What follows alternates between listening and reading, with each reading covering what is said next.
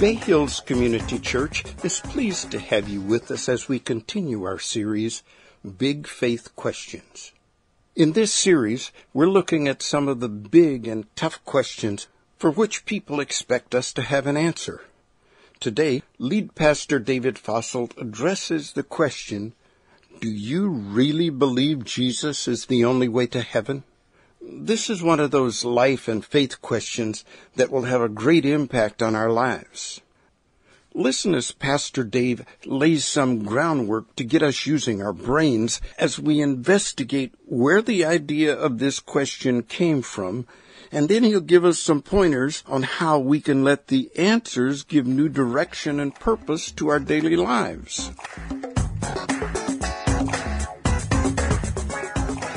So uh, this week I Googled stress producing questions or uh, questions that are going to produce conflict, questions that are going to produce arguments, okay? And here's what came up. This is a fun one. You guys should ask the person next to you right after service. This is exciting. So who are you going to vote for this November? Huh? Hillary or Donald? This is so exciting. That would certainly, depending who you ask, right? Or in the right situation, that's going to cause some issues. Here, here's a couple more, more serious ones, right? For, for a lot of us animal lovers, is animal experimentation justified? Right? Depending who you ask, that's going to cause an argument right there. That's going to cause some conflict, okay? Here's this next one. Do guns make society safer or more violent? That's going to cause some problems. Oh, this one is fun, right? Uh, so, uh, have you gained weight? Huh? Or a related one, are you pregnant? Guys, could I just encourage you? It, it, it can look like the woman's going into labor. I don't care. You never, ever ask, are you pregnant? Ever. All you gotta do is ask that question once and be mistaken and you will never ask that question again. I promise you. Okay? Uh, here's, here's another one. This is uh, going to create a potential argument. Is torture justifiable? Depending on who you ask, that's going to create some tension, some stress, some conflict, an argument, right? Uh, and then, of course, you've got the smaller issues, but equally can produce some uh, tension. Uh, paper or plastic, Raiders or Niners, cats or dogs, right? So it depends on what question you ask. It's going to create some tension. Now, the reason I'm starting this way today is if you grab your study guide, we're going to ask a question that if you ask a certain person at work or you ask a certain person in your family or a classmate or a neighbor or whatever, it's going to create tension. And here it is. Do you really believe Jesus is the only way to heaven? And depending on how you answer that, uh, and, and depending on how they answer that, it's going to create tension. It's going to create conflict. Uh, if you uh, weren't with us last week, we're starting uh, a series, or we're in week two of the series called Big Questions. We're asking these big life, faith, type questions that have a tremendous impact on your life and we're trying to deal with them. We're trying to answer them. I mentioned this last week. You need to know that this series, and again today, it's not so much a sermon. It's more so much a, um, it's much more a seminar. You almost have to think I'm in, I, am in a, in a college class. I'm 95% of what I'm saying is going to your brain okay? And, and so I'm giving you extra long notes to, in these, you know, I don't have a lot of stories or jokes. It's kind of a class. And, but I'm hoping that the 95%, because a lot of us, we're thinkers and we want answers to questions. And, and, and our, our heart is, is enhanced and grows as we get answers in our brain. And so that's the, that's the thinking behind this series, okay? And so that's what I'm going to do again today. Uh, and, and as we jump in, um, you need to know, I, you know, I, I, want you to like me, but I'm a big boy, and if you don't like me, I'm, I'm going to still sleep okay. And I say that because I, I, and it's not me kind of throwing Jesus under the bus, but I, I wasn't the one who came up with this idea that Jesus is the only way. He's the one that came up with it. I'm just interpreting pretty easily what he said. There are dozens of verses, dozens of verses that I could show you. But just to jump in, I'm going to show you one, okay? And it appears in the Gospel of John, and here's what Jesus says. They're basically asking him, how, how do I connect with God? That's the question that he gets into. And here's what he says. He says, um, I am the way, I am the truth, I am the life. No one comes to the Father or to God. No one connects with God except through me. So just some very basic, basic Bible interpretation. Here's what Jesus is trying to communicate. Okay? Let's put the next slide up there. He's basically saying, uh, one way, one truth, one life, which means there's only one road that leads to heaven. There's only one standard for what is accurate. There's only one way uh, to be truly satisfied and, and truly happy. And that one way, the only one way to connect with God is me. I'm the only one way. Then he goes on to justify his answer by saying, and the reason I can say that is because I'm God. So, I mean, he just puts it all on the table and he goes, that's why I can say this, right? That's why I can say this. Now, um, as we jump into this, uh, just to be complete, I'm trying to give you a complete picture about what this book says. How do I connect with God? There's two ways you connect with God. One is when you start your relationship with God. The other one is when you continue your relationship with God. The first one is called salvation. The second one is called sanctification. I have it in your notes and I have this slide, so let's put it up there. Uh, when Jesus is trying to talk about uh, being the only way to heaven, just so you understand, he's just talking about the first part, the salvation part. Right? And I have it in here, uh, the, the sanctification part, because it's important for you to know that. But today we're focusing just on the first one. Is, is there any other way to basically get saved? Right? And Jesus says, nope. It's only me. And, and, and, to break the process down, here's what it looks like, okay? You, you've got to believe Jesus is God, you've got to confess your sins, and you've got to accept the gift of forgiveness and salvation. It's just that very simple three-step process. I believe Jesus is God. Well, how can you believe Jesus is God? If you weren't with us last week, you got to listen to that podcast. His trump card is the resurrection. That's it. You, you, it, it's the it's the proof he, that he's more than just a man. Okay, so it, it, that, it always starts with the resurrection. The second one, I hope, is easy for you. It's easy for me. Every one of us has garbage. Every one of us has issues. Uh, every one of us has problems. The Bible calls them basically when you're it's moral issues and problems. It calls them sin. You just got to admit that. You got to confess that. And the last one is you're accepting the gift of His salvation. You're accepting the gift of His forgiveness. Okay. Now, the minute you go here, the minute Jesus goes here and says, it's only me, I'm the only way that someone can connect, connect to God. There's immediately people we work with, people in our family, uh, people in our neighborhood that are going to go, time out. Really? Who do you think you are to come up with this? There's some objections. So if you take a, open up your study guide, there's four main objections and I'm going to walk through with you and try and help you process uh, are these legitimate objections or not, right? They're the sincerity objection, narrow-mindedness, popularity, and similarity, okay? So I want to encourage you, you know, kind of jot some notes down to maybe dialogue with friends. Please don't use this as ammunition to argue with them dialogue with them, okay? Just chit chat with them. Let's talk about the first one, sincerity. What does that objection say? This is what it says. Many good people sincerely believe and sincerely prefer other religions. So, so you sincerely believe your, your faith is correct, someone else sincerely believes their faith is correct, and someone else sincerely believes this other one is correct. Let's just let everyone live and let live. You do your own thing, I'll do my own thing. We're all sincerely trying to follow God. Let's just let it be. The problem is, very simply, sincerity doesn't guarantee truth. That's it. So, you know, when I was a student, and I, I, took a lot of final exams and midterms, and I very quickly discovered just because I sincerely thought an answer was correct didn't make it automatically correct and true. And the professor could mark it incorrect. If you've ever gone to your doctor, they can try and diagnose what the problem is in your shoulder or your stomach or whatever, and, and, and sometimes they're sincerely wrong. They're not trying to do it on purpose. They're, they're trying to diagnose it. They can't figure it out, right? And pastors can be sincerely wrong. Mechanics can be sincerely wrong. Um, politicians can be sincerely wrong. How about stockbrokers? Have you ever had a stockbroker give you a, a guaranteed tip on a stock? And then three, four years later, later, you discover they were sincerely wrong. I'm glad people are sincere, right? Uh, the opposite would be a problem. But sincerity doesn't guarantee truth. That's the problem. That's kind of the issue going on here. Let's talk about the next one. Narrow-mindedness. This is kind of a big deal, especially in our Bay Area. Any principle, right? Especially religious principle. Any religious principle that narrow-minded, it's gotta be wrong. It's got to be wrong, right? Not to mention, it's un-American and pretentious. Who the heck do you think you are telling me that your church, your faith, your God is the only way? Really? We're going to go there? Right? And so you, you kind of get backed into a corner. And honestly, sometimes Christians, our tone can be pretentious. You got to be very, very careful with your tone, okay?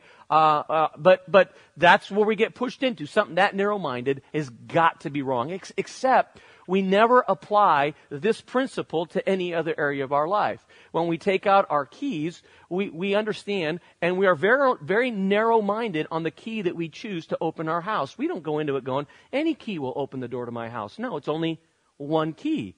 When, when the doctor does give you a prescription, you, you, you know, there's that one medication that's going to help you. you. You don't just pick anything out of the cupboard. No, you're very narrow-minded in your choice. Let me give you another example. Let's just decide that I, I think, and I decide that gas is just too expensive. Now, I, I realize it's, you know, it, just for the sake of the illustration, I decide it's just too expensive. Gas is too expensive. I, you know what I'm going to do? I'm going to put instead of putting unleaded fuel in my in my Toyota Camry, I'm going to put Diet Pepsi. Okay? Just an illustration. Diet Pepsi, my favorite soda, right? So I put it in. What's going to happen to my car? Duh, it's going to blow up. How reasonable would it be for then me to get on the phone, call Toyota Corporation up, and go, you know, I did the, um, I did the, the consumer report thing, and it, and it gave the Camry four and a half stars. Your car sucks. I've had it for one year, and it already blew up.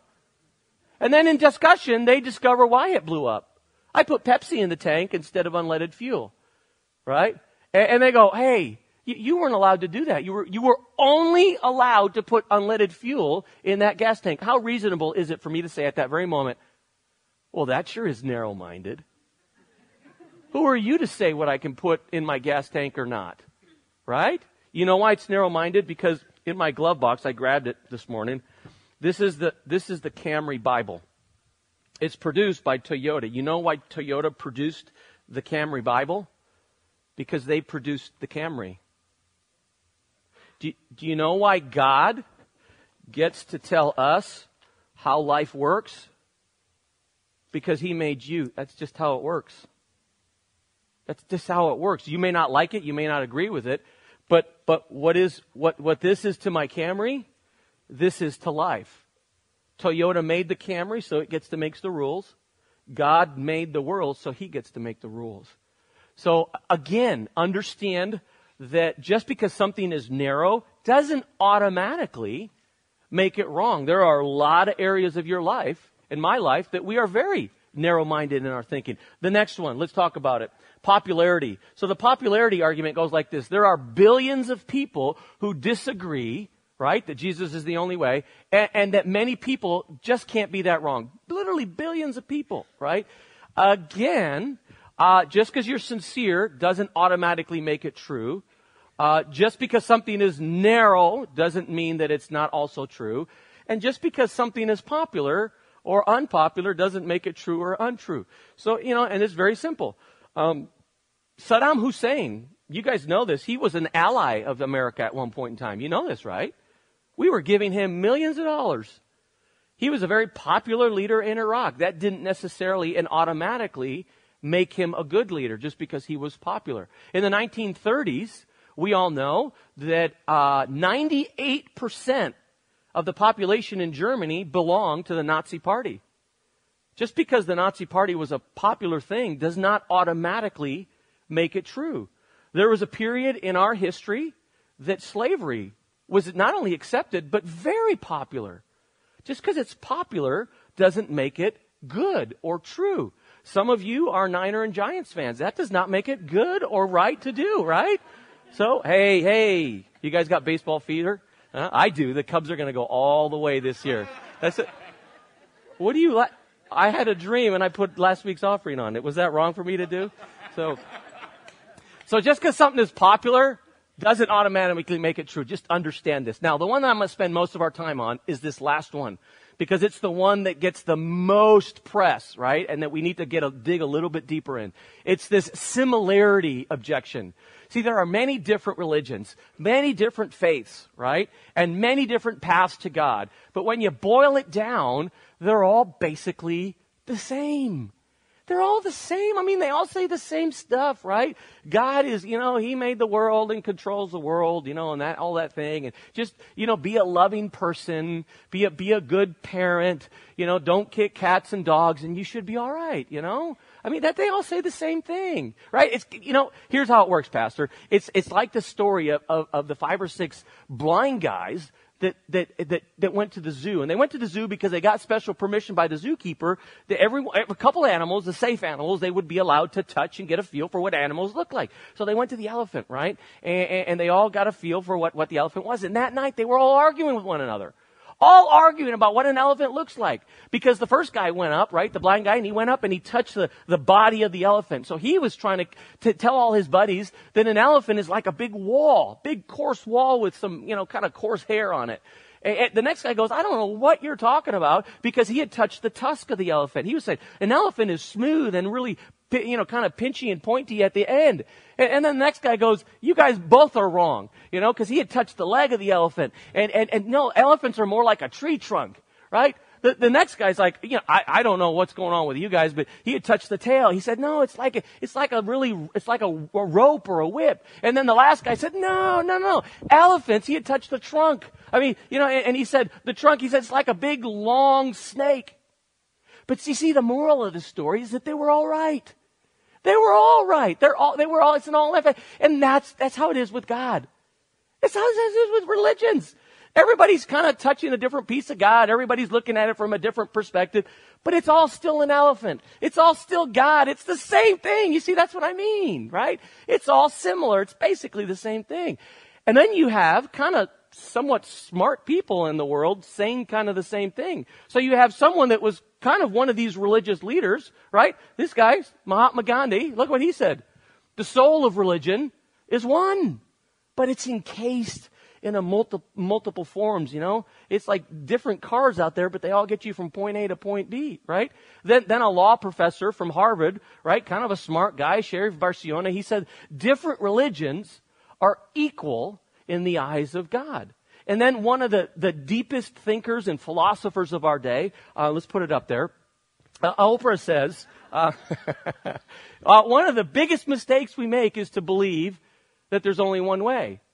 There, there are many different paths to God right? And so now you look at this next slide and you look at just some of the major religions. You got Islam and then the, the circle right next to it, the yin and the yang, the, you know, the Taoism, transcendental meditation. What's on the far top right hand corner, that is the symbol for Sikh faith. We got a Sikh temple in this area. You got Judaism. Some of us understand a little bit about that. You got Buddhism. And L. Ron Hubbard and Dianetics. That started Scientology, you know. So you want, if you want to get into that, Christianity with the cross and the fish, the Christian Science Monitor, uh, Hinduism, New Age, and then about a dozen more.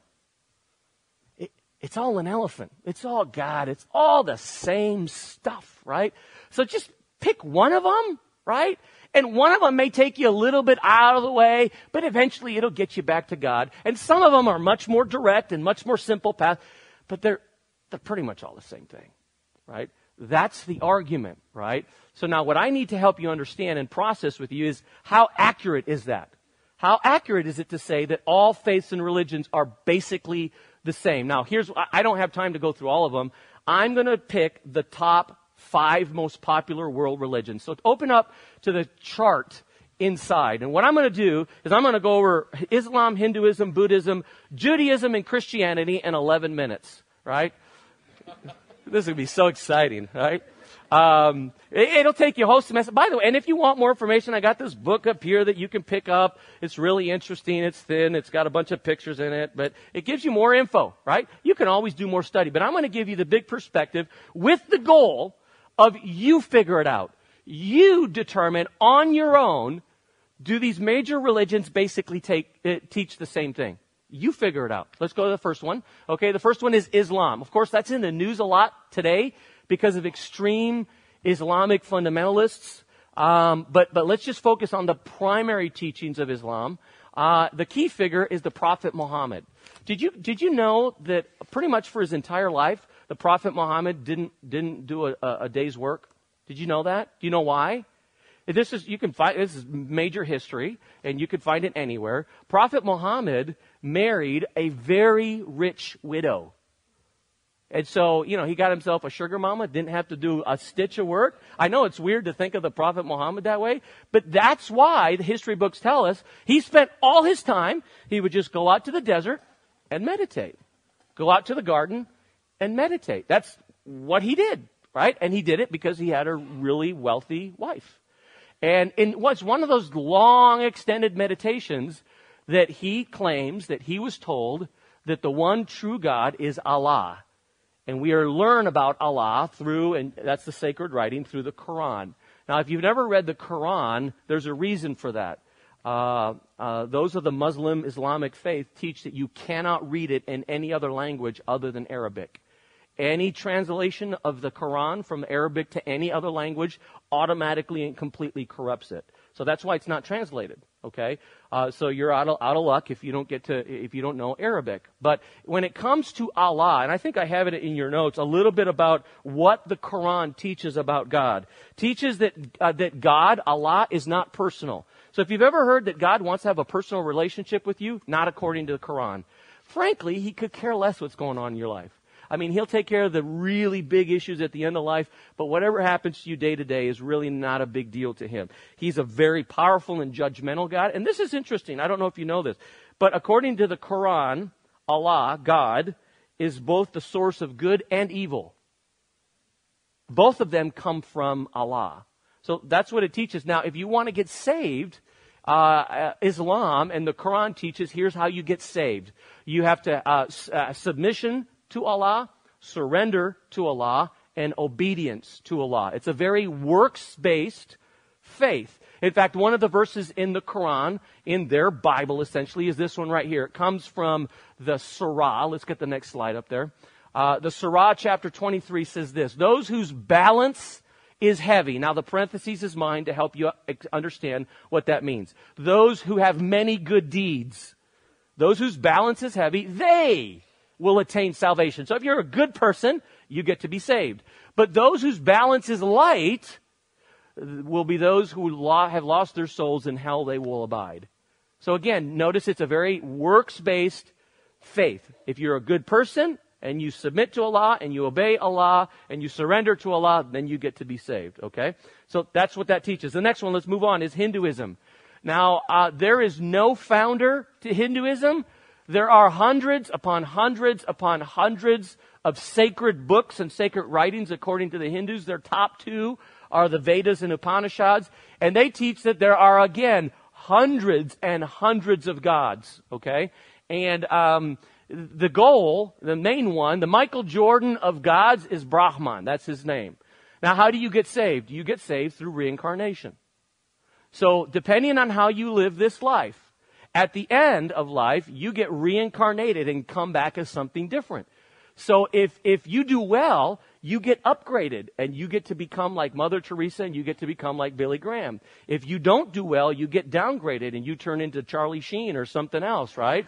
And so it just depends on how you live, right? Now the goal is to keep getting upgraded and upgraded and upgraded. And if you keep getting upgraded, you know what you get? You actually get to merge with Brahman, God. You get to be God. That is what Hinduism teaches. It's just a continual process over and over and over again of either being upgraded or downgraded based upon how you live. Again, notice, based upon how you live, based upon how you live. It's a works based system of religion and faith, okay? The next one is Buddhism. Buddhism, the key figure is Buddha. So if you go into a Chinese restaurant, some Chinese restaurants, they'll have kind of like a little bowl with oranges off to the side and a little statue. That statue is normally Buddha, right? Kind of a little bit shorter, balding, heavier set fella, right? That's Buddha. Okay, that's the main figure. He was, by the way, the son of a of a very wealthy, rich kind of king person, uh, and this may surprise you. He did not believe in God. According to Buddhism, there is no God. The point isn't for you to connect with God. The point is for you to be enhanced as a person. Okay? Uh, their sacred writing is called the Tripitaka. And how you get sa- saved is through this thing called nirvana. Now, nirvana is defined as eliminating all cravings and the annihilation of personal existence. If you want to do that, you need to become a monk. That's the only way you can do that. Uh, and, and by the way, only male monks ultimately can achieve nirvana. So all of you girls are going to have trouble uh, at some point in time. So if you want to go on online and study a little bit more about nirvana, you just Google nirvana, and here's what's going to come up. So, so what you need to do, yeah, I know. So, so what you need to do is put Buddhism nirvana, and then you come up with this. And I want to show you. This is what's interesting. This is the, the second image that came up, uh, Buddhism nirvana. I want you to notice. This is basically how you get saved. Right view, right intentions, right speech, right action, right livelihood, right effort, right concentration, right mindfulness. Question. What's the number one operating word for this system of thought? You better be right. You better be right. You better think right. You better speak right. You better do right. You better meditate right. Because if you're wrong, you're in trouble. Again, I, I'm, all I want to point out to you is that it's a system of, it's based upon what you do. It's based upon what you do. It's based upon what you do. Okay? The next one you're probably quite familiar with is Judaism because it becomes kind of a foundational point for Christianity. The key figure is Abraham, the father of the Jewish nation, and Moses, the first five books of, of the Old Testament, sacred writing, Old Testament. God is Yahweh. Yahweh God, it comes across as He loves you, but He's a really, really strict parent. Okay? That's Yahweh God. How do you get saved? Ethnic morality is how it's described. What is ethnic morality? Well, you want to get saved? First question they ask you is, are you Jewish? No, I'm kind of white. I don't know what I am, but I'm not Jewish, right? Well, we can help you become Jew. Uh, and when we're going to help you become Jewish, there's a couple rituals we're going to put you through, a couple, couple things you, and then we can symbolically, you can become a Jewish person, right? So that's the, that's the ethnic part. And then the morality part is that you've got all kinds of hoops that you got to jump through, all kinds of things that you have to do. And if you're a, you're a Jew, actual in, in with a blood Jew or a symbolic Jew, and you do all these things, then then you can you can get saved. So that's that's what Judaism teaches. And then the last one that you're probably most familiar with is Christianity. I'm going to go through it real quick because you know it. The key figure is Jesus. The sacred writing is the Bible. Uh, God is defined in, in the in the Bible as Trinity. Father, Son, and Holy Spirit. And I'm not going to define that, that right now, but you've heard that. And salvation is, well, that's why we're in this mess. That's why we're talking about it, right? Only through Jesus. You get it because you don't deserve it. That's called grace. And your only response needs to be faith. You need to trust God. So, I don't have a slide, but if you look at your study guide right now, I just want you to look. You tell me, you figure out, can they all be true at the same time? You know what? It, it, it just takes a, a fairly reasonably intelligent junior high student to figure out that, in fact, if one of them's true, then the others can't be true. By the way, and no one makes a big deal about this, do you know that Islam, Hinduism, Buddhism, and Judaism also say ours is the only way? Did you know that? Every single one of these world systems says the same thing. There's only one way to connect to God. Now, your question is, which one makes the most sense to you? But beyond that, don't just process it intellectually. I told you at the beginning, why do I think Christianity basically is true? Why do I think Jesus is the only way? It's because of what happened last week. You go, what happened last week? It's the whole study of the resurrection. That's the trump card. And if you don't believe the resurrection, then pick one of the other ones. That's it, right? Now, if you want to try and process, and I, am kind of kind of kind of windle this down now and get to what do we do with all this, right? Here's, here's kind of a graph that, that I, I put together to help you understand the differences. Um, let's start on the right. Buddhism and atheism teach there's no God. Christianity, Judaism, and Islam teach there's one God. Hinduism teaches there's many gods. So notice how they're all going on different paths. But what I want to point out to you at this point, has you, have you guys ever seen this bumper sticker? You guys seen that? That's kind of a popular thing in our, especially our Bay Area. And, and notice what it, they, they're very creative. It starts with what essentially is the symbol for, for the Islamic Muslim faith. Okay? The, the last one, the T is the cross. The one right next to it, the O is Taoism, yin and yang, right? Uh, then, the, then you've got the Star of David, representing Judaism. It, they even have Wicca represented here. Do you see the dot right above the eye? That's the sign for Wicca, the literally the Church of Satan. And so they, they kind of throw in a bunch of different religious symbols and say, hey, we got to coexist. Now, hear me out. There's part of this bumper sticker I'm completely fine with, and part of it that I have a little bit of a problem with. If this bumper sticker is trying to encourage us to basically conclude this idea that all faiths are permissible, I'm fine with it. I think that everybody should be able to choose where they get to go to church. That is not only American, uh, I actually think it's biblical. God doesn't want to force anyone. You don't want to believe, He's not going to force you to believe. That's the whole point. It's your choice. As an American, I would fight for the right for someone to go to church and ask and, and have whatever faith they want.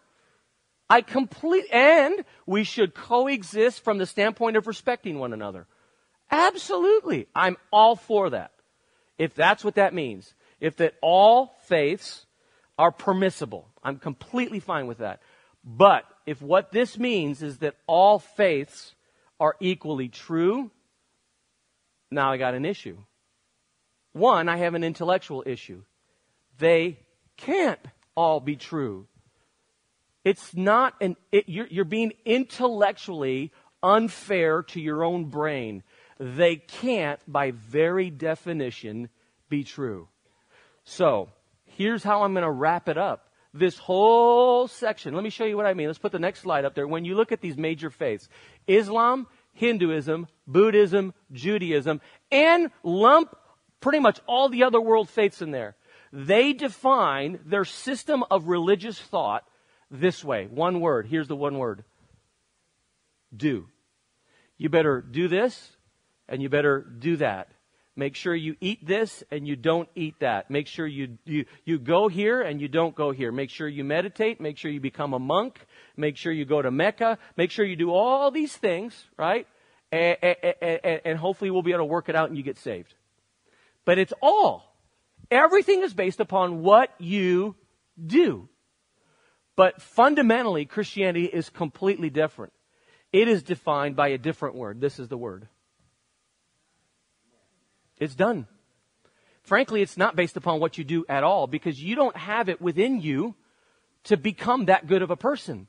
You don't have it within you to become that holy. You don't have it within you to become that righteous. And that's the standard that God expects. So think of it this way. I don't know what the tallest building in San Francisco is, one of those skyscrapers. Let's just imagine there's a ladder from the bottom all the way to the top. And if you want to get saved, you got to go from the bottom all the way to the top. That ladder represents goodness, morality, holiness, whatever you want to call it. God's at the top of the ladder. You've got what, 75, 85 years, however long you're on earth, to get from the bottom to the top. And the way you climb each rung on the ladder is by being a good person, by being a better person. So right at the bottom of the ladder is all the mass murders, right? They have done, not only have they done not many good things, they've done a lot of bad things. About three quarters of the way up, you got Billy Graham and Mother Teresa and all those super people, right? I would be, I don't know, I hope uh, maybe to about halfway, right? That's right. Someone thinks that's funny over there. What's going on? I, they must, right? Uh, question. Don't answer. Just think. Where would you be on the ladder? Just process it. Where would you slot yourself in the ladder? Okay. Now think about it for a second. Next question. How are you going to make up the gap? So wherever you're at on the ladder, how are you going to get to the top? Because Every world religion says there's a gap between you and God. Every world religion. So you can spend, now if your answer is, I'm going to spend the rest of my life on a self-improvement, holiness and goodness plan, and I'm going to be as good of a person as I possibly can, I want to respectfully um, say to you that, in my opinion, I think you're going to be wasting your time on spin cycle for the rest of your life. Because while I might like you personally, you're not that good of a person, and neither am I. And no matter how hard you work and no matter how hard you try, you're not going to get to the top of the ladder. So you have w- one option. I'm going to keep working and keep working and keep working and keep doing and keep doing and keep doing and do my best to get to the top of the ladder. Or option number two, you can set aside man-made plans, get off the ladder, and get in the Jesus' elevator. He's done all the work for you. All you got to do is believe that He was God, confess your sin, and accept the gift. That's all you've got to do. Do or done. Now, does God care what you do? Yes, but it doesn't affect your salvation. It affects the fellowship you have with Him. So don't hear me and go, oh, I can do whatever I want now. No, I'm not saying that. But whatever you do doesn't gain you salvation. All the way up until now, everything I've done so far, I, I've, been, I've been targeting your brain. And I've been trying to almost be academic in my approach. Because frankly, for some of you, it's a big deal. And there's nothing wrong with that. You want to think it and you want to process it. And you've got questions. And, and questions are welcome here at Bay Hills, okay? But now, the last little bit, I want to target your heart and your soul and try and give you the applicational principles of what do I do now? Where do I go from here? And there's three things I want to encourage you to do. Okay? Here's the first one. It's kind of the obvious one. Uh, maybe today is your day to get saved or become a Christian or be born again. There's a lot of different terms, right? Um, each of the verses I'm going to share with you come from the end of the book of Romans. And in Romans chapter 10, the apostle Paul says this, if you declare with your mouth, right? So it's not just a, it's a private decision, but it becomes a public declaration at some point. You don't keep it to yourself. If you declare with your mouth, Jesus is Lord. If you believe in your heart that God raised him from the dead, in other words, I believe he's God, you will be saved. For it is with your heart that you believe and are justified. It is with your mouth that you profess your faith and are saved. If you've been to Bay Hills for, I don't know, just even two months, you know that every so often, uh, on a regular basis, I give people the opportunity to get saved. And I lead them through a prayer at the end of the message. I'm not going to do that today. I'm going to give you time but I'm not going to lead you through a prayer. If you want to do it, uh, you're on your own today, but I'm not leaving you hanging. It's that first page. And I just want to say, say it in your own words. Say it in your own words. God, I believe Jesus was God. I confess my sins. I accept your gift of salvation. Say it in your own words. It may mean more to you than me guiding you through. Now, if you want help, I'll talk to me or afterwards. Go to the prayer room. We'd love to help you. But at some point in time, and again, I, I, want to keep challenging you and encourage you. You got to bite the bullet and say yes to Jesus. And why not today? Last week you maybe processed the resurrection. This week you're processing different faiths and religion and Jesus being the only way. I want it. This is so important. It's a big deal. The second thing I want to encourage you to do, I realize many of you already done this one. So look at the second one. The second one is tell others. Tell others. Uh, Romans chapter 10. How then can they call on the one, referring to Jesus, how can they call on the one they've not believed in? How can they believe in, in the one, Jesus, if they've not heard of him? How, how can they hear without someone preaching to them or telling them? Uh, you know, I'm not going to tell you a story that gets you all warm and fuzzy. I'm not going to make you cry or nothing like that. I'm not going to be melodramatic other than to say this very simply. There's a lot at stake. There's a lot at stake. For our coworkers, friends, neighbors, family members that have not embraced Jesus Christ, there's a lot at stake. I'm really glad you're going to make it. I'm glad. We'll hang out in the cafeteria. We'll talk when we're in heaven. But what about all the other people in our life that as of right now are not? Do you think you have a responsibility to at least try, try, and converse with them? Try. Invite them to church or youth group or whatever. You know, oh, well, Pastor, you know, I get all nervous, my hands get sweaty, and my mouth gets dry, and I get over it. Your nervousness is nothing compared to their eternity. You know, we as a church, and the Bible teaches, uh, church is not just about us. It's about the people at IHOP right now and at Ross that don't have an interest at all in God at this point. And we have a responsibility at least to try, to try and, and, and share the good news, the gospel news of Jesus Christ. And some of us gotta, we gotta move it past uh, our nervousness, and we got God gives us opportunities, and we shy away. And I'm I'm telling you, you shouldn't. Not anymore. There's too much at stake. The last thing I want to encourage you to do is to thank God, or to praise God, or to worship God. You know, Romans chapter 11. Do, do you ever, when you're thinking of different characters in the Bible, when you think of the Apostle Paul, I don't know what you think of him, but to me, he comes across as kind of a no nonsense guy, right? He's just, this is the way it is. He's just firm and tough, right? And, and, and the book of Romans, first 11 and a half chapters, Paul spends 11 and a half chapters trying to explain God, trying to explain the plan of God, the atonement of God, the justification of God, the salvation of God, the righteousness of God. And he goes on and on and on. Someone has said that if you understand the book of Romans, you understand the entire Bible.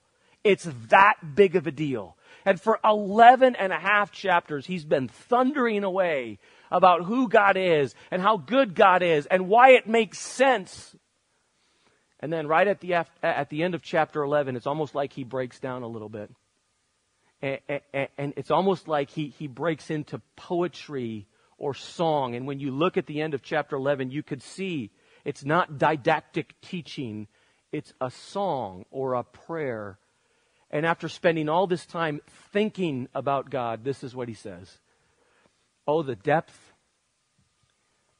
of the riches of the wisdom and knowledge of God how unsearchable his judgments. His paths are beyond tracing out. For from him and through him and for him are all things. To him be the glory forever. Amen. Here's what I'm going to do and how I'm going to end. I've spent a lot of time talking this morning. I want to give you about 60 seconds for you to talk to God. And I want to encourage you to do one of those three things. Either today is the day where you say, I want to get saved, and I've told you, do it in your own words make that decision. Or, number two, maybe some of you are convicted this morning. I need to speak up a little bit more and tell others about Jesus. I want you to take 60 seconds and pray for whoever God brings to your mind. That person you care about that does not know Jesus Christ. Pray that God would give you the opportunity, the right words. Pray that God would soften their hearts.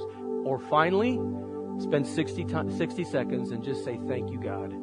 You are a good God Thank you for giving me the opportunity to connect, even though I don't deserve it. This is your time 60 seconds, you and your God.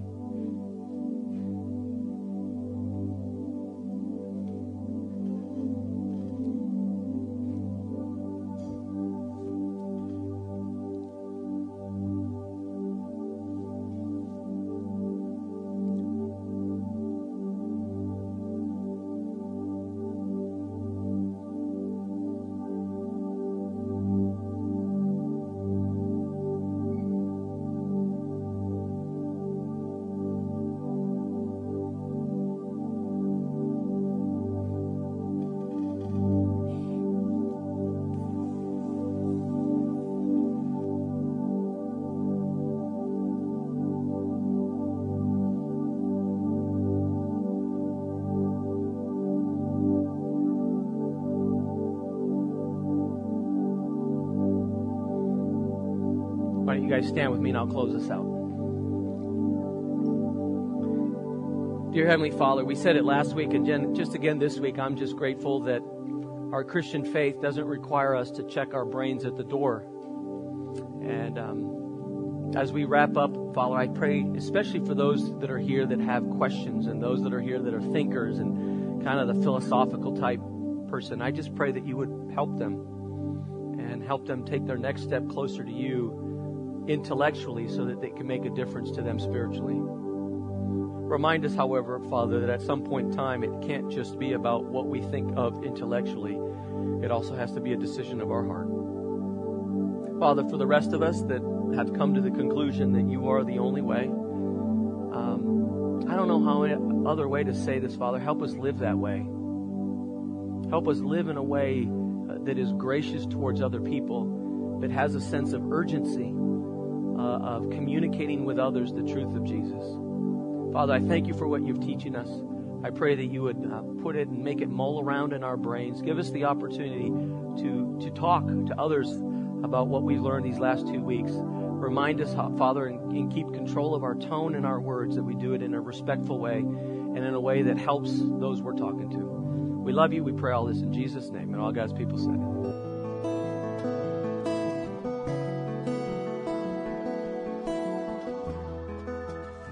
It's our hope that today's podcast has enriched your life and answered questions you may have had.